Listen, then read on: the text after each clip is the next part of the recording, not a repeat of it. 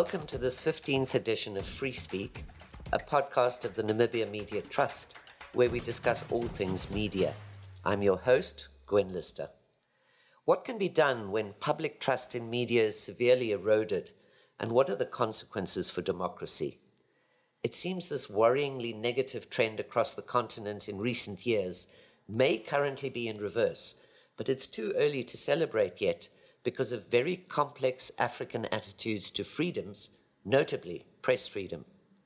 This, according to the findings of Afrobarometer, a pan African series of national public attitude surveys on democracy, governance, and society. Here with me to talk about some of the findings is my guest for this podcast, researcher Christy Keulder, who heads the survey warehouse which conducts the Namibia assessment. Welcome, Christy and thanks for making time to delve into some of these critical issues. Thank you very much, and thank you for inviting me. So, Christy, I'm sure that most people have heard about Afro- Afrobarometer, but just in case they haven't, and before we dive into the issues at hand, perhaps a multi pronged question and take what you want to answer. Why Afrobarometer in the first place? Secondly, do public opinion surveys across 36 African countries matter? And most crucially, are governments listening to what the people have to say? Yeah, as I said, thank you for the opportunity to talk a bit about this survey. Uh, the Afrobarometer uh, started in 1999, so last year was the 20 year celebration of the survey.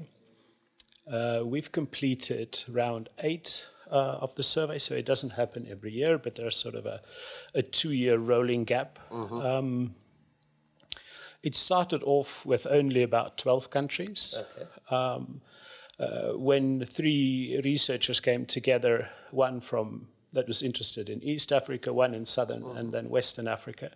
And that sort of uh, got all put into the same pot, and that kept on evolving. Uh, from early days, the Afrobarometer benefited from the insights of various other global barometers. Um, there was the European uh, barometer that continues today uh, Marta Lagos' uh, Latino Barometer. Mm-hmm. Uh, there was eventually a new democracies barometer done in Eastern Europe by Richard Rose, and then uh, also an Asian barometer. So we've been part of that process right from the beginning. When we started, there were all these complaints that Africa cannot be studied using this kind of methodologies, mm. that Africans themselves weren't capable of conducting these surveys and doing proper analysis. So for many of us, uh, this is a it's almost like a personal victory in getting to where we were, um, of, or coming from where we were. Uh, in right in the beginning, I think around 2004, we've been voted the best uh, international data set by the American Political Science Association, Excellent. which was a first for, as I said, a continent where they said you can't do it, and a continent that wasn't capable of doing it. Um, over time, our influence has spread. Uh, we are today delivering data for many uh, multinational agencies that compile governance indicators, such as the Mo Ibrahim Foundation. Right. Um, we provide data to Transparency International for their global corruption uh, project. Um, and yes, African governments are listening to us. It differs from country to country, sure. and sometimes it's the skill of the individual investigator, um, personal connections. Um, but yes, even here locally, um, I found that the, the, the, reception to Afrobarometer data has changed a lot over 20 years, and for the better. So there's definitely progress in that regard. Yes, no, absolutely. More acceptable. Absolutely. Christy, um, from the start, as you say, when Afrobarometer began in 99, there seemed to be a groundswell of support for something like press freedom. Um, but this began to decline, according to your survey, from about mid to, to late 2010. Why do you think people across the continent began to lose faith in journalism and start really to devalue the importance of press freedom? What happened? It's a very complicated matter. I think there is no single explanation that will explain all the trends across the continent. I think there are particular explanations for particular cases. Mm-hmm. Uh, locally, we know, for example, that uh, support for restrictions on press freedom are more likely to come from older Namibians, uh, people with lower levels of education, people that live in rural areas. Mm-hmm. So, if you put all those kinds of variables in place, then you have an explanation for the social phenomena of modernization. So, as modernization continues to grow, so it seems press freedom or support for press freedom yeah. continues to grow. Um, whether um, people necessarily encourage government to restrict freedom, I'm not so sure. Uh, they might say that, yeah, there might be a possibility, or, or uh, they might prefer an option where people, government would lay more restrictions on the media. But I think once government starts banning and they see the implications of it, they will protest. I think we become almost like flippant sometimes about our freedoms and right. what they really right. mean. Take them for granted. Yeah, yeah. and I think uh, political tolerance is also continuing to grow. Um, I think the the idea that we have to tolerate people that sometimes carry messages that are very offensive to us, even, mm-hmm. um, we have to learn to deal with it rather than simply to abolish it. Right. You know, uh, I always use the example of um, if banning things or restricting things are, are, are often intellectually lazy exercises. Right. It's like, you know, our elephants that come out and then suddenly appear in an area where they present problems. So we declare it a problem animal so right. we can shoot it. And by that, we want to solve the problem. But we're not solving the problem uh, the next elephant will break out and so on. So we have to learn how to deal with it. And that takes thinking and that takes commitment and that takes sometimes emotional stress. All those sort of things we often try to avoid. So when I think when people are saying they do support an option where government can have bigger restrictions, it may be that um, new issues have come up, mm-hmm. issues which challenge them politically, mm-hmm. socially, mm-hmm. Uh, religiously uh, and that they might sort of reconsider once they see the damage that can be done to rights by simply banning things. Right, because in a way, what you're saying is sometimes from the negative comes a catalyst to remind people that, um, in fact, those rights are very important. Yes. And if we look at the trends of Africa, Afrobarometer, it seems as though the, the worm is turning, so to speak, around press freedom, and that, in fact, now people seem to be uh, realizing, perhaps as a result of internet shutdowns and what's, you know, taxes on social media, negative arrests of journalists and so on, that somehow that acts to actually remind people hang on, we need to care about this. Absolutely. And I think experience is an important factor. Um, we find, for example, that countries like Namibia and South Africa that has no real experience with internal authoritarianism mm. tend to be ambiguous in their support for democracy. Right. right? So we might have a situation where, uh, and, and, this is definitely true in 2019, Namibians say Namibia, the vast majority of them, 75%, would say Namibia is a high quality democracy because it's either a full democracy or a democracy with minor problems. But that doesn't mean to say yes. we support democracy. Absolutely. Right now, support for democracy is at its lowest level ever. Yep. Um, so that kind of contradictory positions mm-hmm. do exist, and mm. I think they're often natural as a society is trying to figure out which way to go. Countries that has been oppressed by their own governments are far more likely to reject any form of, of alternative to democracy. Now, Namibians also say we don't want a military government, we don't want a one party state, and so on. But then they also say, well, democracy is not the only option. Uh, sometimes a non-democratic system can be preferable. And what is even more concerning are those that says it doesn't matter which form of government, which is about one in five wow. right now. Wow. Yeah. So people are quite clear on what they don't want, but not yeah. as clear on what they do. Yeah. Um, Christy, what does uh, Afrobarometer data tell us about where people, particularly the youth, most source their news and information? Uh, we kind of know that radio is still the most yeah. important medium across the continent, um, and nearly 50% of people, I think uh, the stats show, um, access that. Television is more accessible to urban dwellers. So, where in all of this does this leave print media? Yeah, I think um, it's maybe not an either or kind of situation. It's a situation where people could use social media. Now, the way social media, I think, operates for gaining news or getting information about uh, sort of contemporary affairs is that it's often through a network of friends or acquaintances. Mm-hmm. Uh, and in that way, that network almost operates as an editor. They select what you hear right. or see, and they forward it to you. And trust in that message comes from the sender. Your trust in that sender then becomes or is transferred onto the message, which presents problems in itself. It's not to say that uh, social media or information on social media is always bad and always false. I think there are really good companies using social media sure. for very good quality journalism. Right. Um, I think the, the issue with print is perhaps an issue of tools. What kinds of tools do people use to get information? I think there would always be a group of people who would go for print. Um, uh, I think as a tool, print might not be the, the most appropriate for younger generations. But that also means that print maybe have to sit down and think a bit. Rethink their role. About, you know, possibly niche markets, possibly different kinds of approaches to traditional uh, uh, papers uh, in order to make itself a more applicable tool.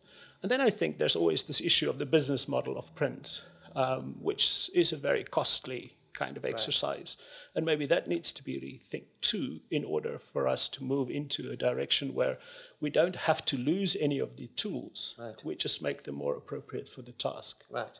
I mean, as a print person myself, it always it's always a question I ask because print did so much for the liberation of the continent, if you like. So to see its demise is something that, that I can't almost contemplate.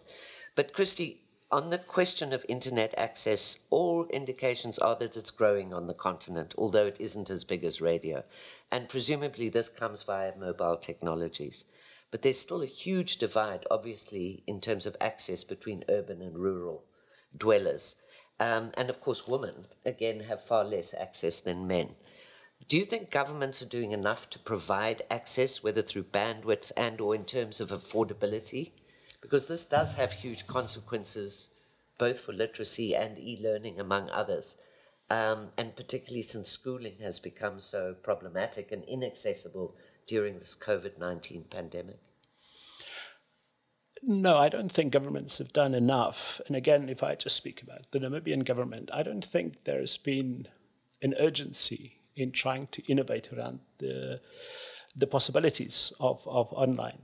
I think the companies like banks are further ahead. Right. Um, there is, of course, for every one of these uh, mediums, there is a natural, uh, what I think one can call a coverage bias, right. the amount of people they can reach. Um, and I don't think, for example, something like print has the potential to reach everybody. Right. Um, it has its natural limitations, and that's okay as long as we fill up the space below that threshold. Um, the same, I think, mobile technology has done a lot. It's bypassed computers, for example, completely. Sure. Um, so, what governments need to do is to understand that its relationship with its customers depends on modern rather than traditional methods, and that we need to innovate around that and create a space whereby uh, we can do a concerted effort and a coordination of, of what needs to be done. Um, for example, our legislative framework mm. is really out of date, and much of what can be done uh, cannot is not possible here unless we change laws, right? right? And it doesn't help one ministry changes the laws and the other is not sort of filling yeah. up that space or using those opportunities. If if we just take this current uh, COVID pandemic and uh, just the management, the traceability of people, if you go to South Korea, it's all online. It's all Absolutely. electronic. It's all on mobile phones. Absolutely. And they had almost, well, it's relative, but they had little problems suppressing their pandemic. If you look at the US, who has the same kind of potential, but it's choosing not to use it's it, it's a nightmare. It's unbelievable. Yeah, it's a nightmare. So I think when it comes to schooling, The US is probably further ahead than many other countries. Um, but we need to catch up. It's, it's almost too ghastly to think that you might one day have a nation's kids going to school and all the school buildings are empty. Yeah. Unbelievable. Can you imagine Yeah. the kinds of worlds we can, or the things we could do in terms of saving on budgets, uh, the reallocation of those spaces and infrastructure, Absolutely. the kinds of problems we can avoid, kids having to school, walk to school all day, um, kids having problems concentrating because they're hungry, all that can go away. If we could provide circumstances at home and put enough money into this, it will take time. But I think whether we like it or not, that is the way it's going to go. That's fascinating to to hear you say that, and I hope people are listening because I think definitely there's some great ideas there. But going back to COVID, which we're talking about now, all indications seem to be, Christy, that freedoms um, on our continent are increasingly under threat from governments which are using the pandemic to tighten their grip on power.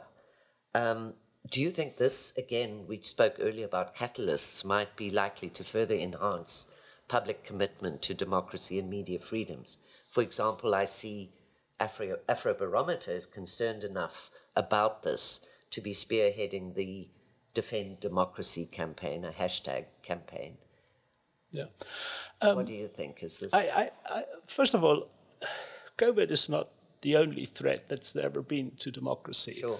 Governments are all the time trying to make their jobs easier, and part of what they can do is to creep into the, the, the space of individuals and try and remove certain of these uh, frustrating elements that rights uh, limit them on.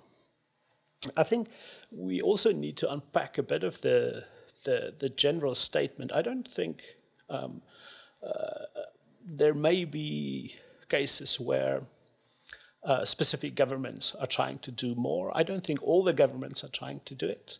I think uh, it raises questions about the relationship between states and their citizens, um, how much trust there is between the two of them, Right. how much that trust can be converted into social capital, how much citizens are, are uh, prepared to sacrifice or temporarily suspend some of their rights in order to serve a bigger purpose.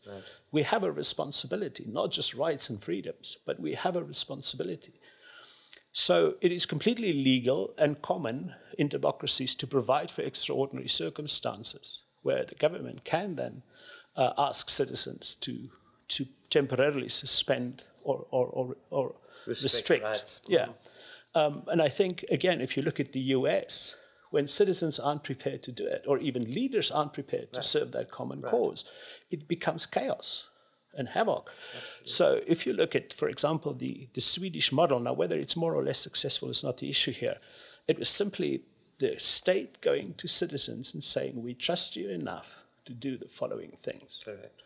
And the citizens said to the state, we trust you enough to want to do this. We understand that the information you're giving is correct and there is a bigger purpose. So in Namibia, for example, in the court case against the government now brought by the NAF and others, um, there was a case where government overstepped its, its, its, its realm. Right. Um, it's issued instructions that was not serving the, the purpose of the emergency, and the courts said you're out of line. Right. So democracy is one.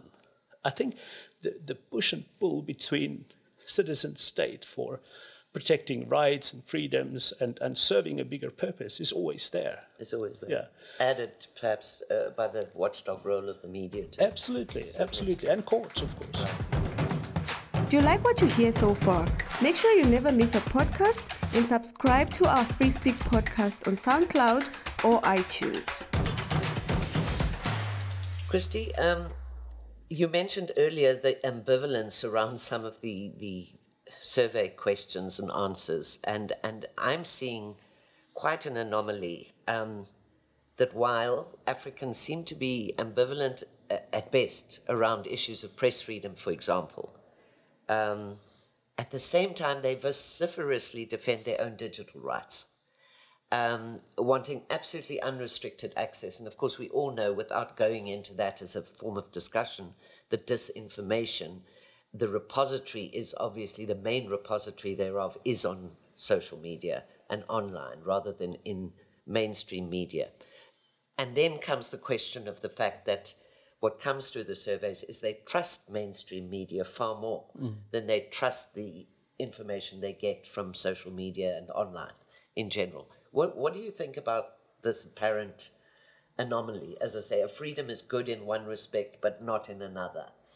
Yeah, I think uh, again, they're not making the connection. Yeah, well, I, I also don't think one have has to put it in, in a kind of a binary categorical uh, okay. uh, yeah. way. Mm. I think it's a situation where maybe there's been more done to try and curb social media or online media sources. As governments, I think tend to think this is the new threat. Right. You know, citizen citizens can do all sorts of unholy things online. Mm. It's difficult to do it through a newspaper.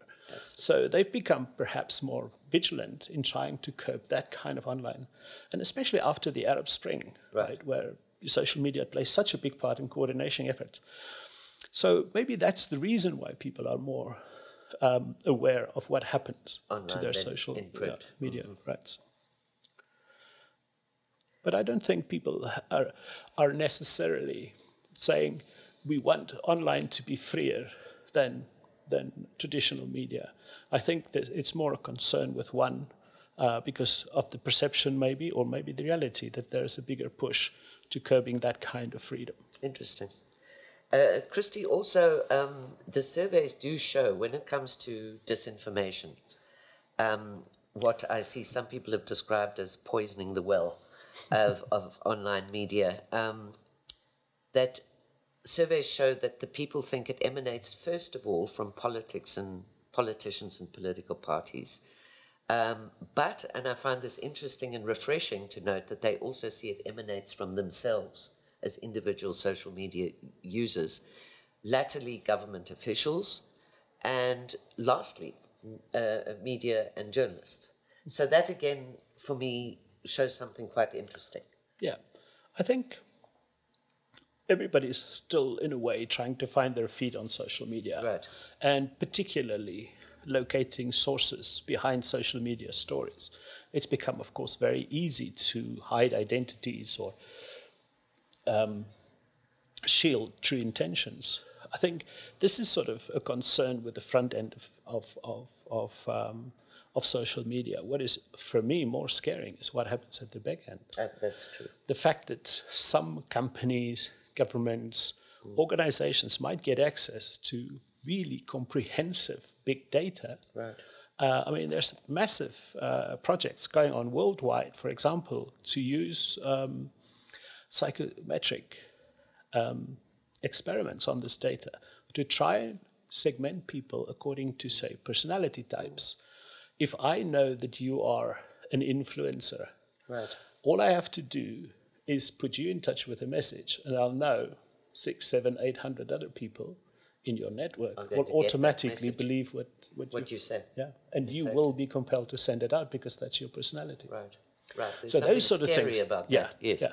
And I don't think we understand and know exactly what happens at the back end. Um, and then the stories about about Bell Pottinger and uh, and Cambridge Analytics that came out is sort of a reminder of just how powerful this is.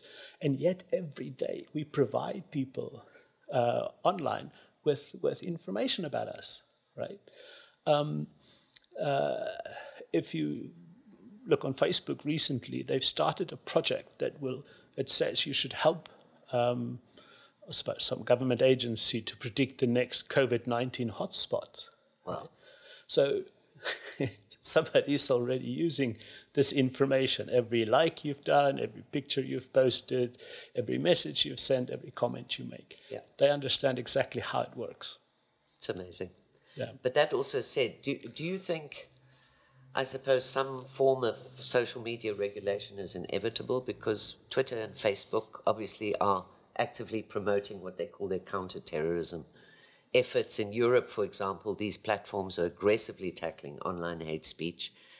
Um, so perhaps, I don't know, going forward, especially in our African context, is it better that we focus on ensuring future regulation is just and reasonable and don't erode the freedoms we hold so dear, um, especially things like press freedom and free expression? What are your thoughts around this, I think it's extremely difficult. On the one hand, um, there's the, the, the area of, say, social media that is under control of individuals, users, right. um, comments they make, pages they open, and so right. forth. And I think there has been a lot done in trying to clean up that side. Right. Um, I recently reactivated uh, a Facebook account, and I had to actually send um, my ID in, you know, a copy of it. So there seems to be, and that didn't happen in the past. No. There seems to be a, as a result of pressure on the companies behind these platforms, to try and and clean that up. But there's the back end. Right. Like Always. Where do we limit people on selling data? What Correct. kind of data are you allowed to collect and are you allowed to sell? And I think that becomes the problematic case. A country like Namibia may only be able to focus on the, on the front end, the user's end, but they might not be able to regulate the back end because the data is collected here, but it's used there or, or, or assembled there. So it becomes really complicated. And also, I mean, there's this um, I remember Larry Flynt from Hustler magazine saying, I go to court to fight for freedom of speech so that the rest of America can talk. Right?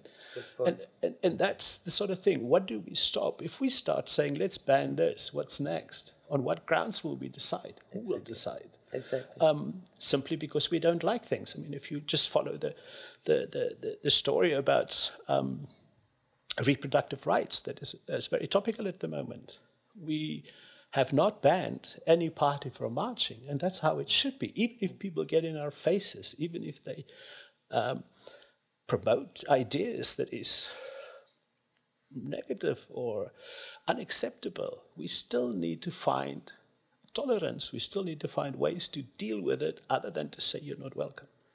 Otherwise, you know, today it might be you that's not welcome, tomorrow it's the next issue, and so forth. And before we know it, we can't turn it back.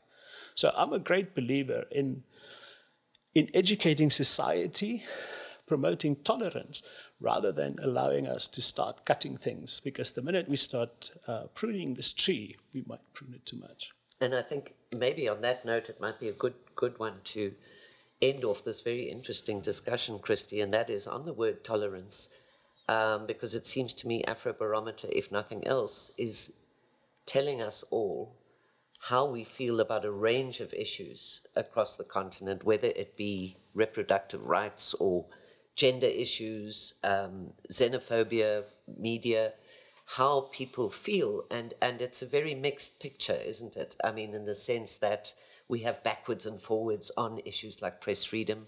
On the other hand, they're very progressive. Um, uh, ideas, especially in certain countries, over others about issues like tolerance of foreigners in their own countries and so on. So, if nothing else, we ourselves as African citizens can learn a lot more from this perception, perception survey and how we need to become more progressive, more de- democratic. Uh, do you think that Afrobarometer is becoming well enough known among the citizens themselves so that it can bring about some sort of change and more tolerance. And then, secondly of all, to go back to the beginning and to say even our government have at times been intolerant about Afrobarometer and its findings. I think it was one of our ministers, um, Zephania Kameeta, who attacked the, the project a while back and said that, in fact, it was just promoting negative ideas about government. So, how can we all, not only governments but also citizens, learn from Afrobarometer? What can we do to get the information that you get from all of us down to grassroots mm. so that we can make some changes? Yeah. Well, let me start by saying the famous American political scientist V.O. Key once wrote that to speak about or speak with pre- precision about public opinion is a task not unlike coming to grips with the Holy Ghost. It's complex. It's very complex. It's yeah. and, and I think we often have this perception that individuals or groups have a uniform, almost like a value set, mm. you know, uh, that are all aligned and perfectly in sync. So if you're liberal on this, that you'd be liberal everywhere else. Exactly. it doesn't work like that. No. We are complex combinations of things, and there are very complex reasons why we might support one issue and feel negative about the next. I think over 20 years, and with just sustaining, rolling out good research, Afrobarometer has pretty much established it. Sadly, it is still funded from outside Africa, Not the uh, mostly. itself. Governments have not seen the need to embrace it beyond uh, the, the, the, the occasional interaction or the um, uh, often confrontational kind of. Uh, so there's no funding for the Afrobarometer coming from African governments or African NGOs. It's still a donor exercise, and that makes the project vulnerable. I think uh, a really positive thing has been that since Afrobarometer has also, from the start, committed itself to training African scholars, there has been a huge upswing in young African scholars doing research on their societies, doing research on their continents, and publishing it. And it's really good quality research. And that helps to embed this, give it sort of some kind of home within a society. Um, uh, and these young scholars, they're active on social media, the information gets out. I think for most part, and I'm not part of the Afrobarometer organization, which has now reconstituted itself as, a, as an NGO located in Ghana Right. with support from offices in, in East Africa, in Kenya, and, and, and, and in South Africa. Um, I think there's been wonderful opportunities. If you go to the website, for example, um, the first seven rounds of data is available online for analysis. I've it's seen a, that. Yeah, it's a really good tool to use. Absolutely. Organizations, individuals, it's for free. Um, so they've done a lot uh, in order to, to make data accessible. Ourselves, we often um, do little information graphics or we use opportunities like this to speak about the project. Um, we try and get more and more communities and societies to embrace the data and work with it. So we'd often sit down with a group of organizations and ask about their needs and then see what we can mine from it. Um, so, but it's still, the funding issue is always a problem for these sides of projects. And as you can imagine, I mean, 36 um, countries. I, I remember, you know, right in the beginning when we were looking at budgets and things, uh, people in Cabo Verde would um, want to rent boats for field work. Um, people in Mozambique would rather fly than drive because of the dangers uh, on their roads with landmines and things. It's just so different. But if you go and have a look, there are some clips where fieldwork teams have submitted um, efforts that they've made to get uh, to the, the, the respondents. They believe, and I think they're right, that we're giving ordinary Africans a voice that otherwise would not have been allowed to speak. Absolutely. So field workers build um, bridges to cross rivers. They walk for days and sleep in the veld. So all these things are commitments made to a cause which I do believe the Afrobarometer has established, and that is a cause of allowing the continent to speak and finding an audience for it. And as you said right in the beginning, uh, Christy, people did not, or the international world did not believe Africa could do this. So, uh, it, I mean, it's taken a huge step forward, but more needs to be done in terms of research and creating that data from Africa, and not only to do it ourselves, but also to fund it ourselves. Yeah, So, yeah. Christy, thank you so much for joining today. It was a fascinating discussion, and I wish we had another hour to carry on. Thank you very much, thanks for listening. Thank you.